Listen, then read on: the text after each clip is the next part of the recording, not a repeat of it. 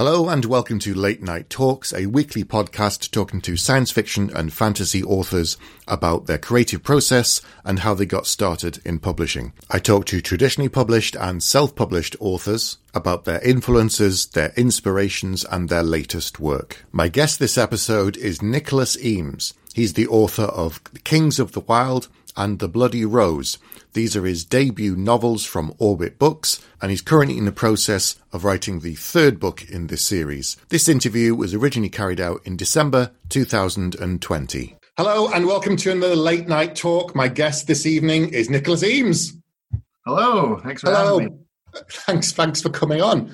Uh, I sent a request out to everybody and asked them for questions, and we got a lot of questions on uh, social media, and I got a few of some Discord channels that I'm on. Um, so I'll fire them at you as we go along. But I'll start with a, a, good question that I usually ask at the beginning, which is oh, in case anyone wonders, by the way, it is very, very late at night. These are just floodlights behind. Yeah, yeah, late, late at night. That's why we're both hardcore drinkers. yeah, exactly. so there could be adult adult language. This is your only warning. There possibly may be adult language. Yeah. Let's just say that. Okay. So I have a quick question for you before we get started. Oh, okay, go on. This cup reminded me of it. It has the art of the indigenous Pacific Northwest peoples on it, and uh, you came to my country, Canada, a while ago to watch bears. Is that true? I've been twice in two years. The last two yeah. years. That's amazing. you plan to come again? I'd move there tomorrow if I could, but oh, you know, wow. I really can't.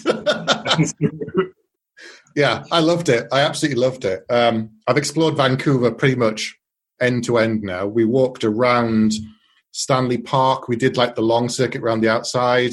Yeah. And we, by the time we got back and checked, I think we'd walk like 14 miles around the city. it's like, yeah. that's when my feet really hurt. Yeah. No, Vancouver's beautiful. I lived there for 16 years. Oh, wow. We went yeah. to Granville Island. We went around all of the craft shops and we said, right, we'll go to the brewery. And we got there yeah. front door and it said, due to a problem, there's been some kind of leak. We're closed today. I like, oh. we're only here today. well, the thing about that is you can go to every single restaurant around it, and that's all they're serving anyway. So it's true. I went to like a um, a bar down on the docks. It's got like a not far from the steam clock and something, and it had like beer from that brewery. So, oh yeah, yeah. So that was good. That was really good. Yeah.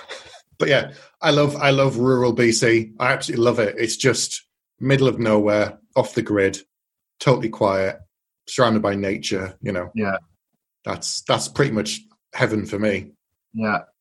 But you're not there anymore. You've moved. You're in Ontario now. Is that right? Yeah, I moved to Ontario. My brother came back here and started a family. And uh, basically, when I got my book deal, I'd been away from my parents for, like I said, 15 years or so, and yeah, decided just to move closer to them, just to be near them. I've, and I've seen them obviously more in the last three or four years than I did in the last 15 years combined. So yeah, I definitely don't regret it. Even though my brother just about two months ago moved back out to British Columbia.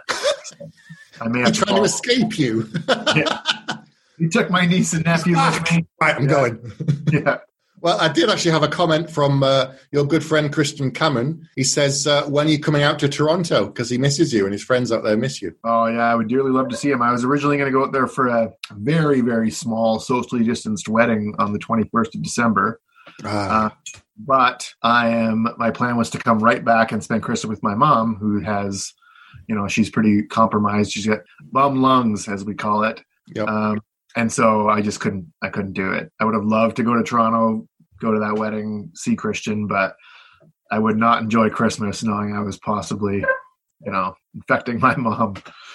So yeah, yeah, we've all got to be a bit careful. I'm not I'm not going anywhere or doing anything for Christmas. So yeah, but no, I'd love to see Christian soon. I went uh, I yearn I went once went to his he goes to a very specific coffee shop and writes every day right uh, and eats kind of the same thing and take puts post instagram pictures of his of his breakfast, and uh, I went there with him one day and just sat right across from him. Like, I remember you posted this on like Instagram, and I was like, "Wait, they're in the same place." yeah.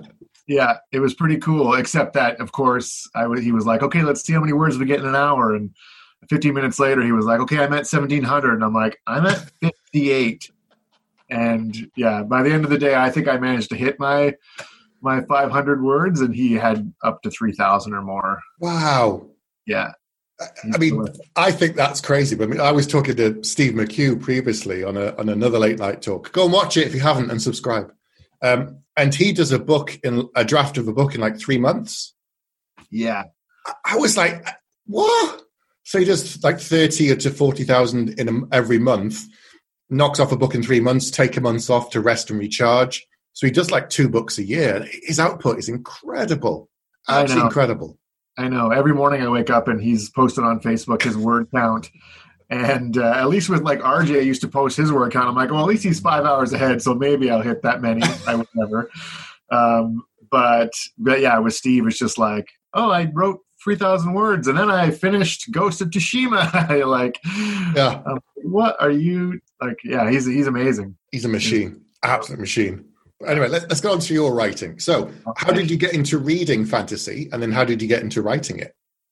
Uh, reading wise, I it's pretty typical for someone of my demographic. It was it was Lord of the Rings.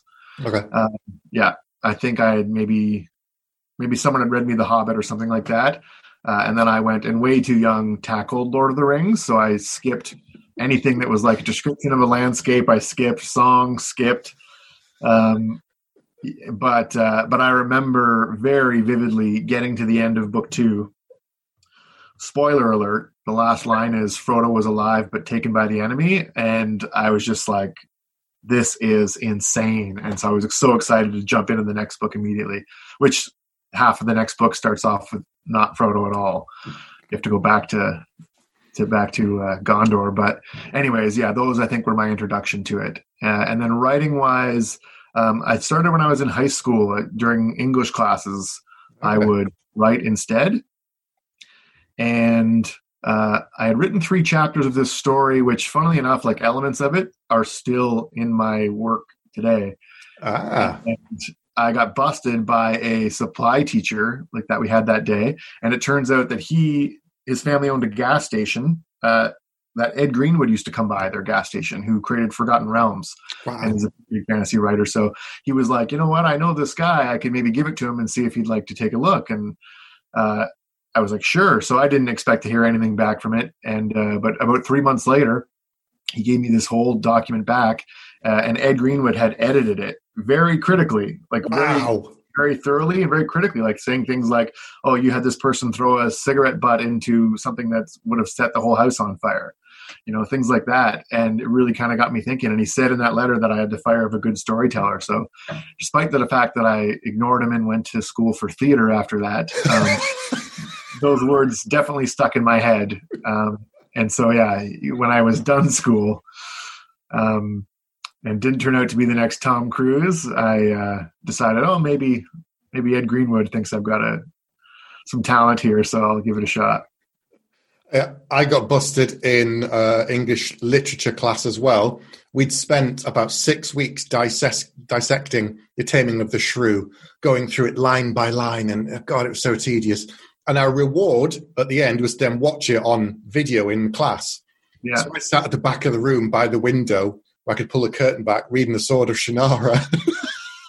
Wise idea. I got busted for that as well and sent yeah to the like head teachers. So I just sat outside the head teacher's office and read the book.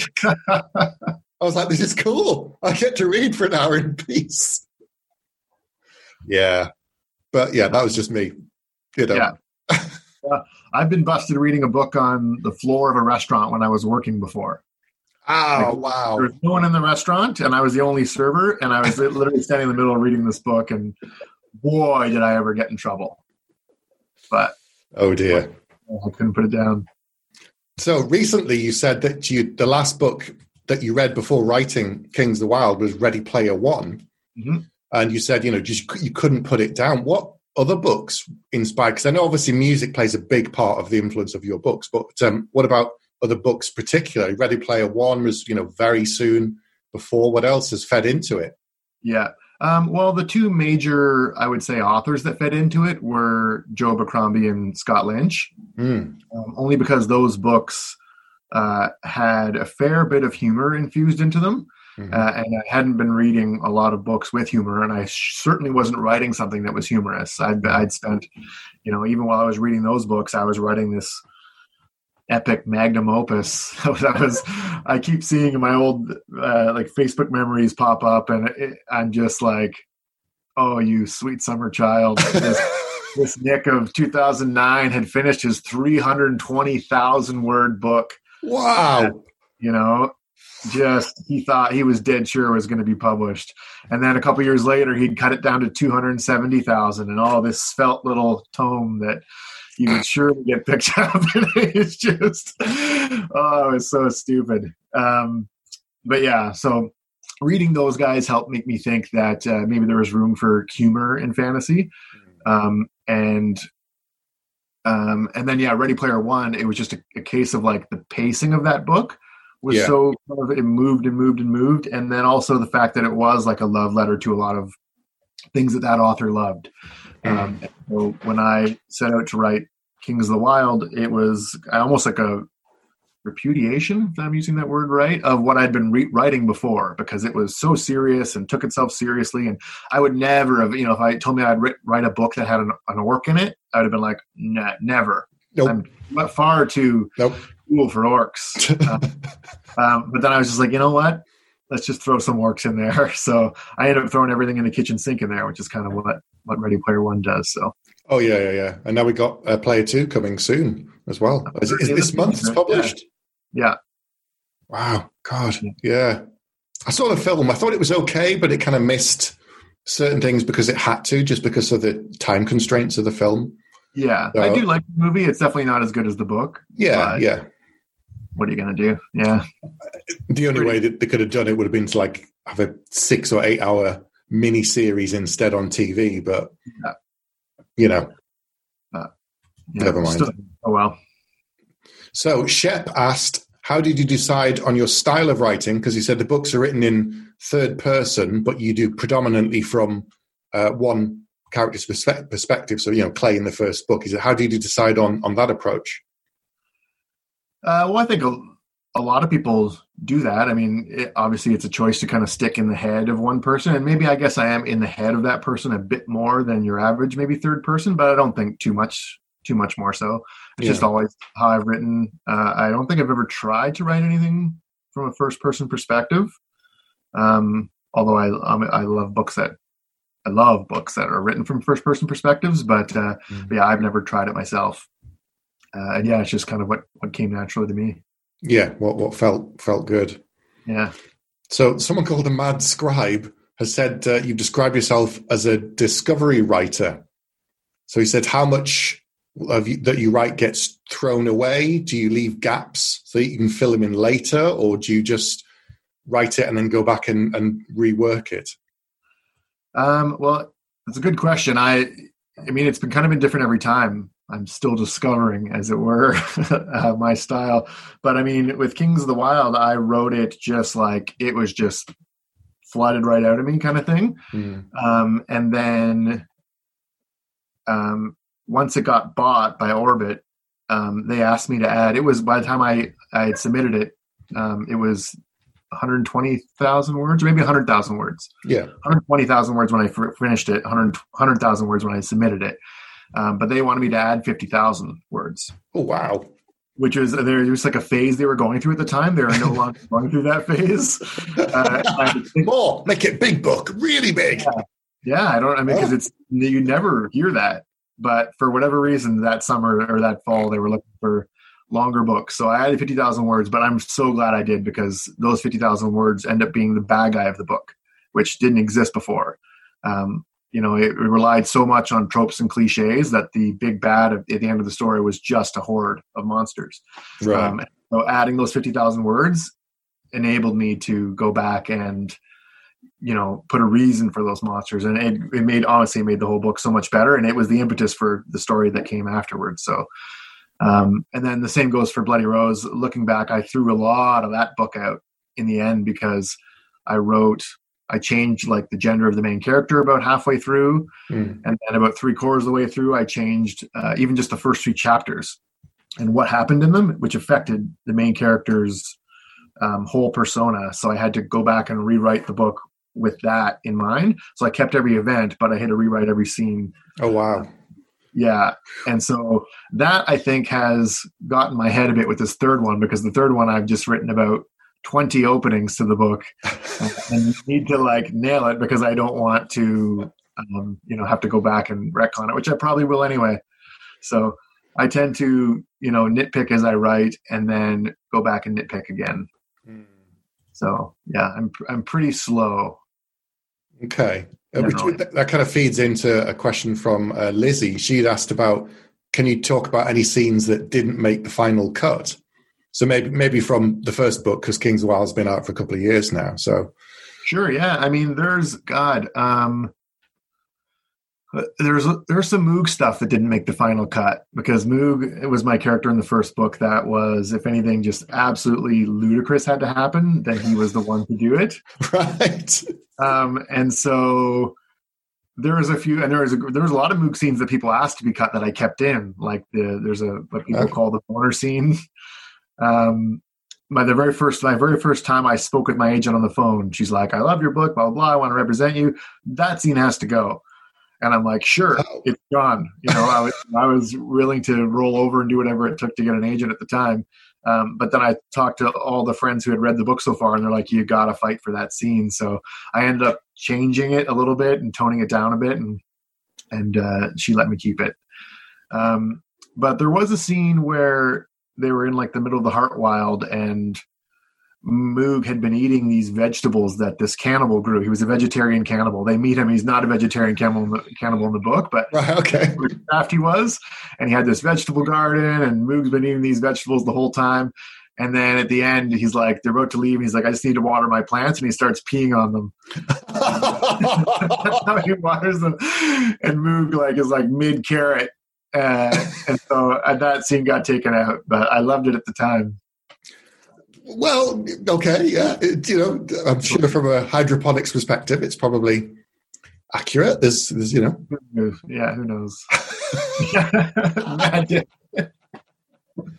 yeah, there's always things that you really love and you're willing to fight for, and other times you go, yeah, okay, yeah, I'll, I'll, I'll let that go. Yeah, gonna refill my coffee here. Yeah, yeah, go ahead. Yeah, yeah, real. real nice the only acceptable thing to drink in the morning. Absolutely. Yes. I'll pretend mine's full of whiskey. so uh, Dan has asked, "What's the who was the hardest character to write in the books?" Even though it's from a single person perspective, you having to write about other characters. Were there any yeah. that were particularly challenging for you?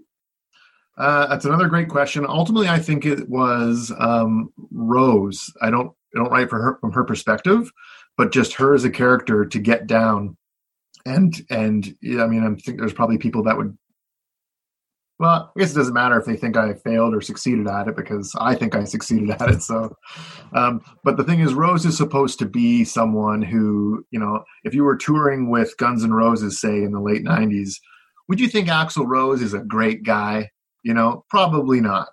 Um, and yet, without him, there is no Guns N' Roses, and without him, everyone in Guns N' Roses isn't what they are if they had a different lead singer, they may not have like you know kind of impelled them to be what they became. So that's the kind of character Rose is. She's uh, she's not very typical. She you know has she's a mother that doesn't want to be a mother. She wants to be an adventurer, and you know that's one of those things that works for every guy main character. But when you see a female main character with a daughter, it's like, oh well, shouldn't she be at home taking care of her? And it's like, well, no one said that about Clay Cooper in book one. Uh-huh. Yeah. Um, so she's like that kind of character. So a lot of people, you know, they kind of frown down on her for that. Um, but you want to make this mix between someone who is does have some major flaws and is driven by their ego and they're driven by their desire to outshine their father, uh, and yet hopefully create a character that looks like people would follow, even if just because of their own drive and their own determination. Yeah. So she's a tough character to get right because you don't want her to be likable, but you don't want people to just despise her.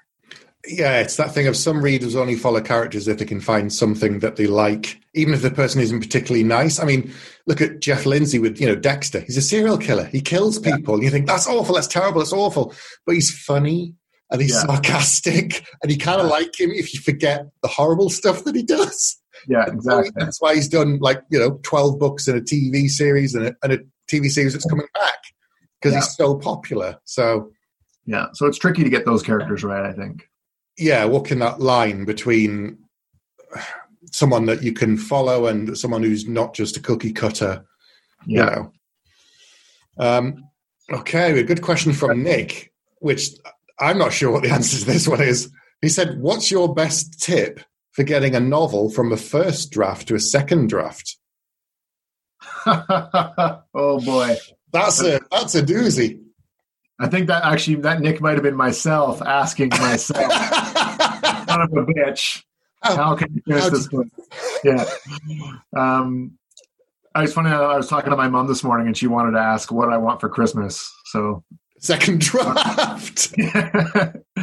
she's on a strict. Uh, she's not allowed to comment on Twitter. I, am telling her she can, she can comment on Twitter now if she wants to, but I told her a while ago not to comment on Twitter because she can keep it to Facebook. too, she's too proud of me. Um, but anyways, uh, best tip. Yeah, to get first I mean, after a second draft.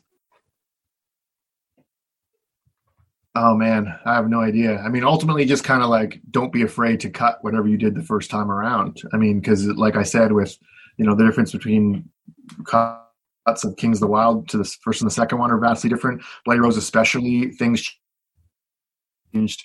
You know, she had a brother in the book when I wrote the entire, almost the entire first thing, and she doesn't have a brother anymore. Wow. So don't be afraid to like excise whole characters if required um, to suit the story, or even just to shorten it, you know, and, and improve the pacing. Uh, it's amazing how much pacing could probably be improved if a lot of writers just took a character out, and the whole story would still come off. Mm. Yeah. But, um, but yeah, otherwise, yeah, just don't be afraid to to alter it. I think it was Terry Pratchett that said the first draft is you just telling the story to yourself and thereafter it's how you tell it to someone else because it's just like you're just vomiting all the words out to get it on the page and then when you're done you can look back and go what? Oh wait that's not right and stop. I think that's when the real work begins sometimes. I mean it's not to say that the first draft is easy but yeah there's the difference between the idea that you had originally in your head to the first draft there's always something different it's like how do i make it closer to what i was thinking or how, how do i now steer it just closer to what I've actually done, and it's slightly different. And it's yeah. I've seen Neil Gaiman say something like that too. That's advice that I am terrible at embracing. But it's right here. I just need to not worry so much about my first draft. So yeah, yeah, and get it down. That's it. Get it done. Always get it finished. Um, this isn't a, a, a, question, but it's a nice comment from someone that said uh, called Ant. He said he listened to Kings of the Wyld and he said it was a joy. He got his dad to read it, and because of through reading both of your books, his dad has now got into reading more fantasy. So wow. he wanted he wanted to thank you for that as a kind of a gateway book to get his dad back into fantasy, which is pretty cool. That's kind of what I was hoping for when I when I wrote it. I have spent my whole life trying to get non fantasy readers to read fantasy books. Um, and so, you know, and the book I was writing for 16 years that never got published, it wouldn't have gotten anyone's dad into fantasy. Um, so yeah, I was trying to write a book that, that, you know, you could give to, to absolutely, hopefully anyone and say, just, just give it a shot. Just try it. Yeah. Yeah. That's always good. That's really nice to hear. Yeah. Yeah. Thanks, Ant. Uh, so Mary has asked, um, if your book was turned into a TV series or a movie, who would you like to cast?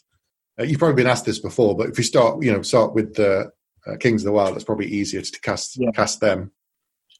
Um, well, uh, back like back in the day when I uh, announced that I had because I've sold the rights or the option rights uh, to the series. Yeah. Um, and I put like a kind of a cast out there kind of thing on on Instagram and Twitter and my brother did as well because obviously we talk about it a lot. But then he did one that was just all Gary Busey for every single character, which when you see it, it's just hard to say no to that. It's pretty damn good. Um, but yeah, there's certain characters that I definitely have someone kind of in mind. By no by no means are they you know locked in or rock solid in my head. Yeah, yeah. Uh, but I mean, God, when I was writing Kallorek, I always thought about Ron Perlman for that Oh, okay. Nice. Nice. Well, he's got a bit of an underbite too, and he's got that kind of like lock, you know, that big strong jaw. Mm. Uh, he was, I mean, the character is himself is kind of based off Peter Grant, Led Zeppelin's manager. Right. But I think Ron Perlman would do an ex- would do an excellent job of it. Um, and then for someone like uh, with Clay and Gabe, I, I, have, I put a couple different versions of them out there, but um, David Harbour. Oh yeah, the new Hellboy, of course. Play, yeah, the new Hellboy, and I mean his role in um, in Stranger Things. Like he's good at being that like protective fathery figure. Mm. Uh, he's a kind of a big bear of a man, so I think he would make a pretty good Clay Cooper. And you, got, you need someone that's got a lot of heart. Um, and then for Gabriel, I kind of always thought that Nikolaj Coster-Waldau would be a great Gabriel. Ah, nice.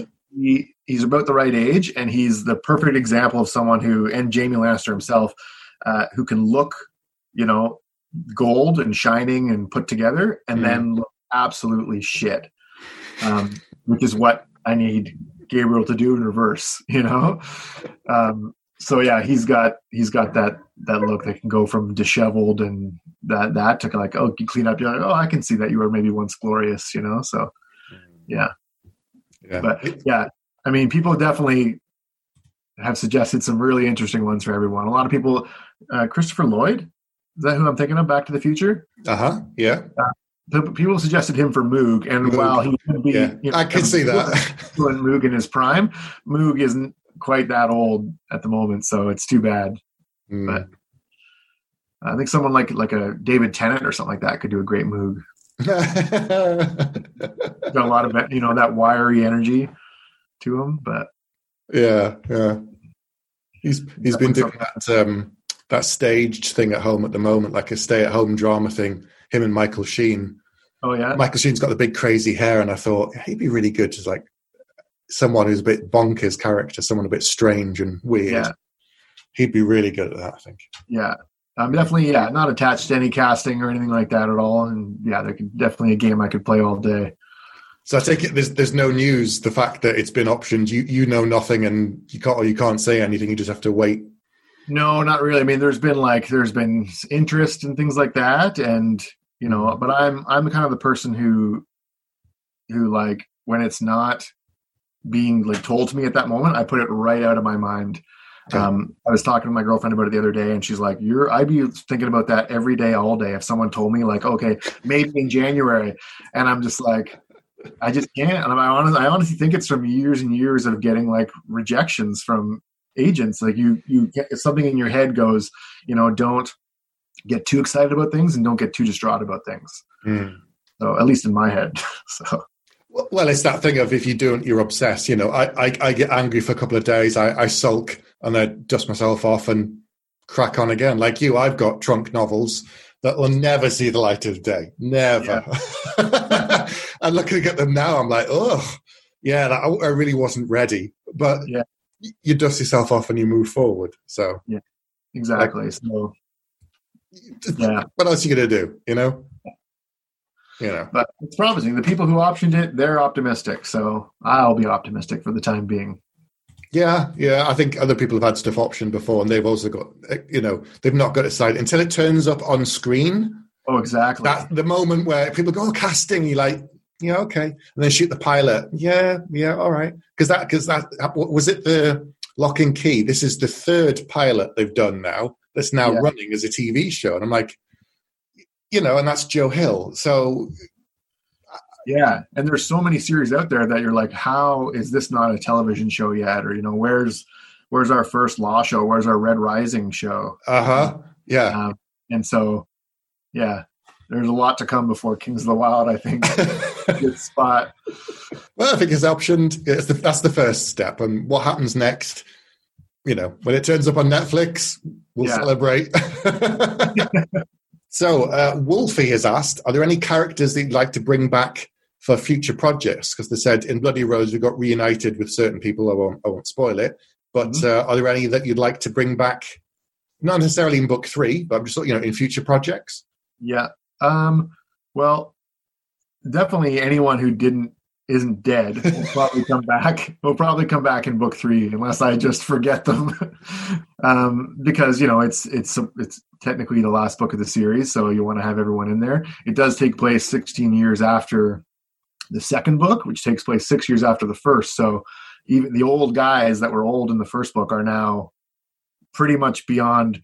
I want to say beyond fighting age, but and then I think back about that movie Braveheart, and his father was like an old man, or Murren's father, his buddy's father, was an old man and mm-hmm. still fought. So, um, yeah, there'll be lots of lots of cameos. One character I kind of like jokingly talk about dragging out over and over again is Ganelon, who in Kings of the Wyld is you know they, he's been turned to stone for the last 19 years, and they they thaw him out, um, but um, he has kind of returned to that state at, at some point.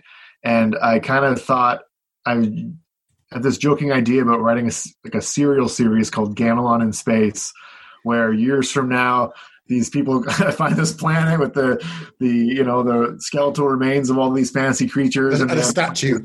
Yeah, they think it's like some art, so they take it on board. Uh, and then meanwhile, you know, maybe some of these monsters get loose and like cause havoc in the ship, and then you know they un, they thaw out Ganelon, and he's got an axe on a starship, and has to just wreck shop. No one's quite equipped to deal with monsters the way he is. So that, I, I might just torture poor Ganelon and let everyone he loves dies in the past and drag him on all intergalactic adventures. Didn't they do that with Friday the Thirteenth, like Jason in space for one of the yeah. films? And, I, and it's awesome. I, I haven't seen. I think I saw and thought, "This is a joke. This is this isn't real, right?" And apparently, it was. Yeah, I mean, it's as good as any other Friday the Thirteenth movie. I should say that. yeah. Yeah. yeah. Okay, well, you never know. You know, you want to diversify into sci-fi. Maybe that's you know that's a way to do it. I mean, whether you're in a camp or you know on a starship, somebody with an axe is always a threat.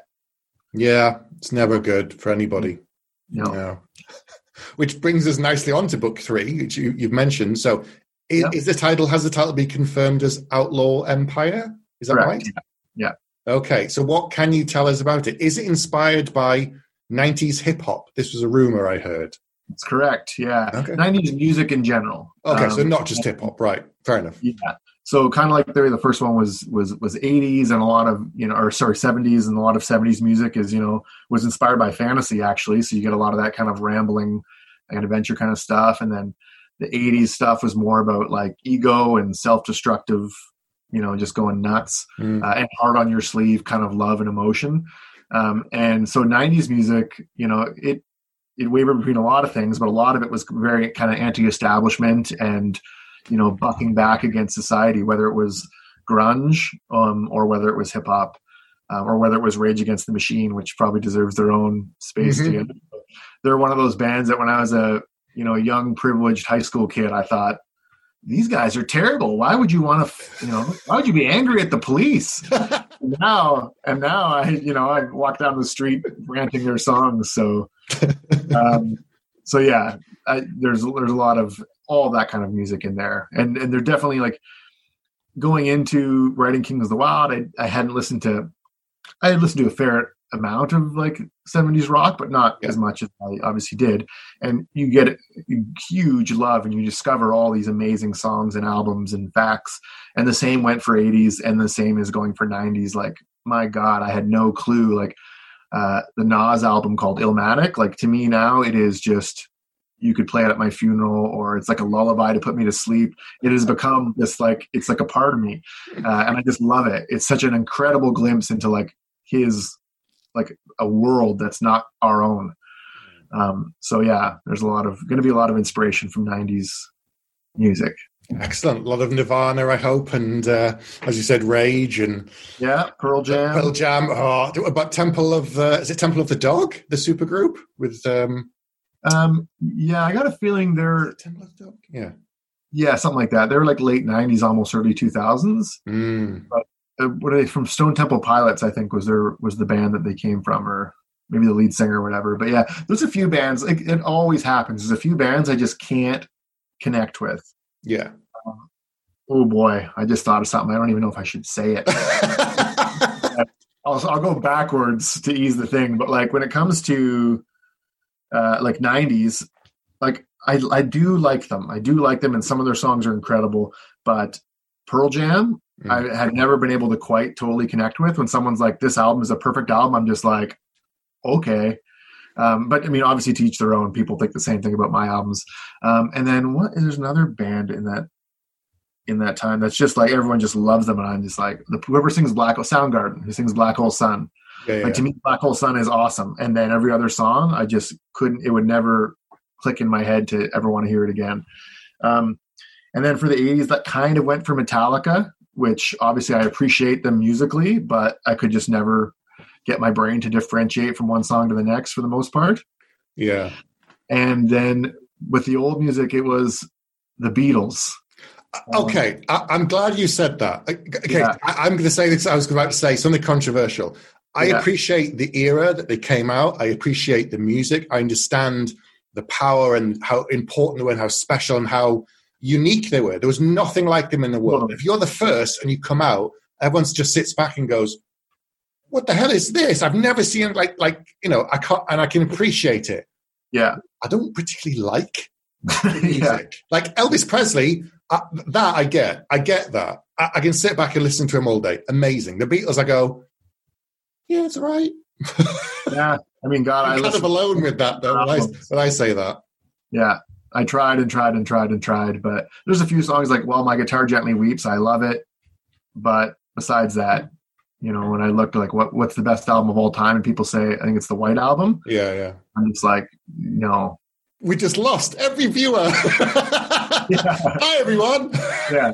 If you think the White Album is good, may I introduce you to Meatloaf's "Bat Out of Hell 2, um, which is superior in every single way. Oh, wow. okay. yeah. All right, we've lost some fans.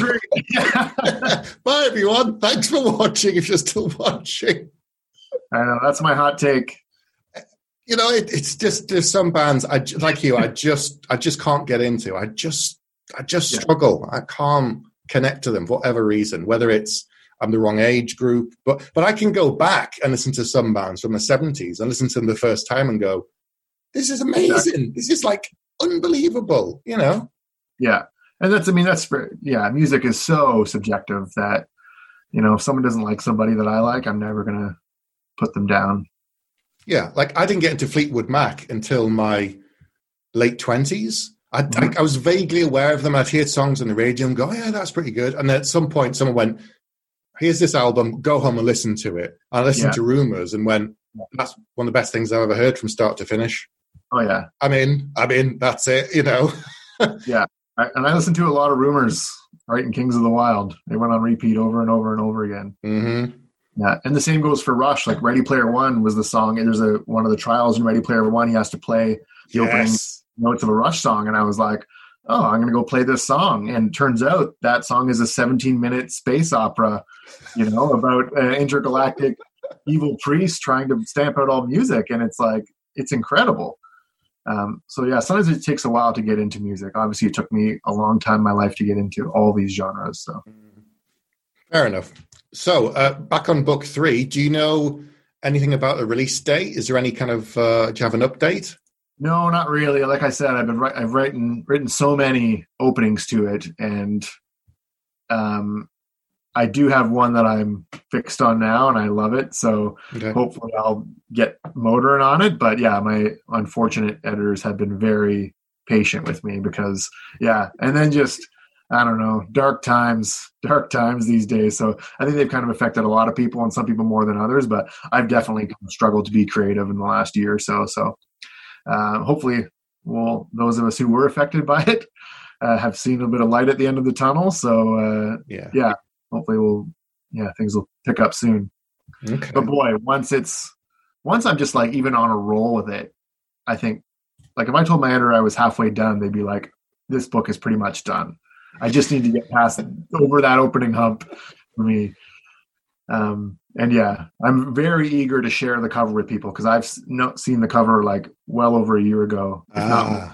phenomenal, but I, they won't they won't let me share it. Uh, no, no, I, I, on, that's, that's worthy of it. Yeah, I sat on my new cover for like three or four months before I could show anybody. So yeah, um, it's always good when you you, want, you just want to share it with people, but you're sat there, you're like, I can't say anything. It's so frustrating. Yeah. yeah. but yeah, no. As soon as uh, as soon as I'm on a roll with it, I will crow, crow from the rooftop because I'll be so damn happy about it. So. Mm. So here's a good question from Holly. She said uh, she knows you're, you're, you're passionate about video games. She'd love to hear your thoughts on the rise of uh, gaming inspired um, writing, whether it's crossovers or uh, is it lit RPG books and that kind of stuff. Would you do you know about that kind of thing? Yeah, a little bit. I've read uh, one of the more famous, or like, I guess I think I think famous of books in that series.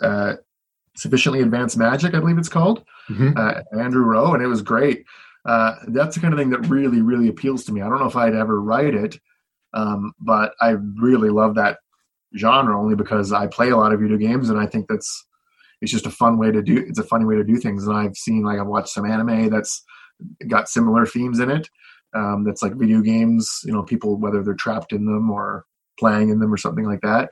Um, but yeah, no, I mean, video games themselves are, have done a lot in the last few years to catch up to you know writing wise. They're hiring real writers and uh, or just you know people in them. I've written some incredible games, uh, and so yeah, the line the line's getting blurrier and blurrier. And writing for video game is definitely something I'd I've done a little bit of it uh, last year, and then I would definitely love to do more of it in the future though, because video games, as Holly said, is a huge, huge, huge passion of mine. So, what are you playing at the moment? Uh, these days, I'm I've just been playing. You know, have you ever heard of Total War? The Total War series? Vaguely, vaguely heard of it. Where the first time I ever played Total War, I finished the battle and I was like, "This is what I was born to do." I'm, a, I'm, a huge history buff, and the first one I played was uh, it was a demo of Rome Total War, where you were playing Carthage ambushing the Romans, and that's like my favorite historical event of all time the Punic War. So uh, they're, they're kind of games. They're kind of like Civilization, like top down, city yeah. by city strategy and building. But then when you go into the battles, you've got you know thousands, literally thousands of troops and units, and you're moving them around. And if you know if you're shooting someone on their side of their shield, it does less damage. If it's windy or rainy, the arrows don't do as much damage. It like and it sounds very technical, but it's it, they've made it into like a very kind of like friendly and easy way. So I've been playing uh, the Warhammer version of that, which is like just a fantasy battles, and it's just nice. it's so extremely well done. Mm. Um, and I'm kind of just I don't want to get into anything because Cyberpunk 2077 is 10 days away as we record this, and I don't. I mean, I think everyone who plays video games will be playing that all at once. so yeah, everyone's ordering all of the PlayStation fives and uh, yeah, they're like you know golden ticket at the moment, getting hold of one. Yeah, so I mean that, that's when you can play on any of the systems. So I'm I'll be playing on my PS4, but uh, but yeah, I can't wait. I love Cyberpunk. The idea, like I, it's a terrible title. Don't get me started, but I love the idea, like that genre, mm. um, and so I just can't wait to jump into that world. It could have no story whatsoever. Just allow me to drive around to Cyberpunk City at night, and I. That's it. You just do that all day. A little like synthwave music. I'm good. Yeah, yeah fair enough. Yeah. Are there any um, like game franchise you'd love to write a novel in, whether it's a tie-in novel or something you know original? Is there something you think, oh, I'd love to explore that world and do a novel and just go off and do stuff? Um, not so much video games. I don't think. I mean, God, I write way too slow and it requires way too much I for me like personal investment. I don't think I could write necessarily in like someone else's franchise per se. Mm. But that said, um, the the role playing setting, uh, Dark Sun, right, a dragon setting. Um, they recently re released it. Whatever that Dungeon Dragons was, I think it was fourth edition. That was just like doomed um, but I bought all the books because Dark Sun is like my bread and butter. Dark Sun to me was the coolest setting ever invented.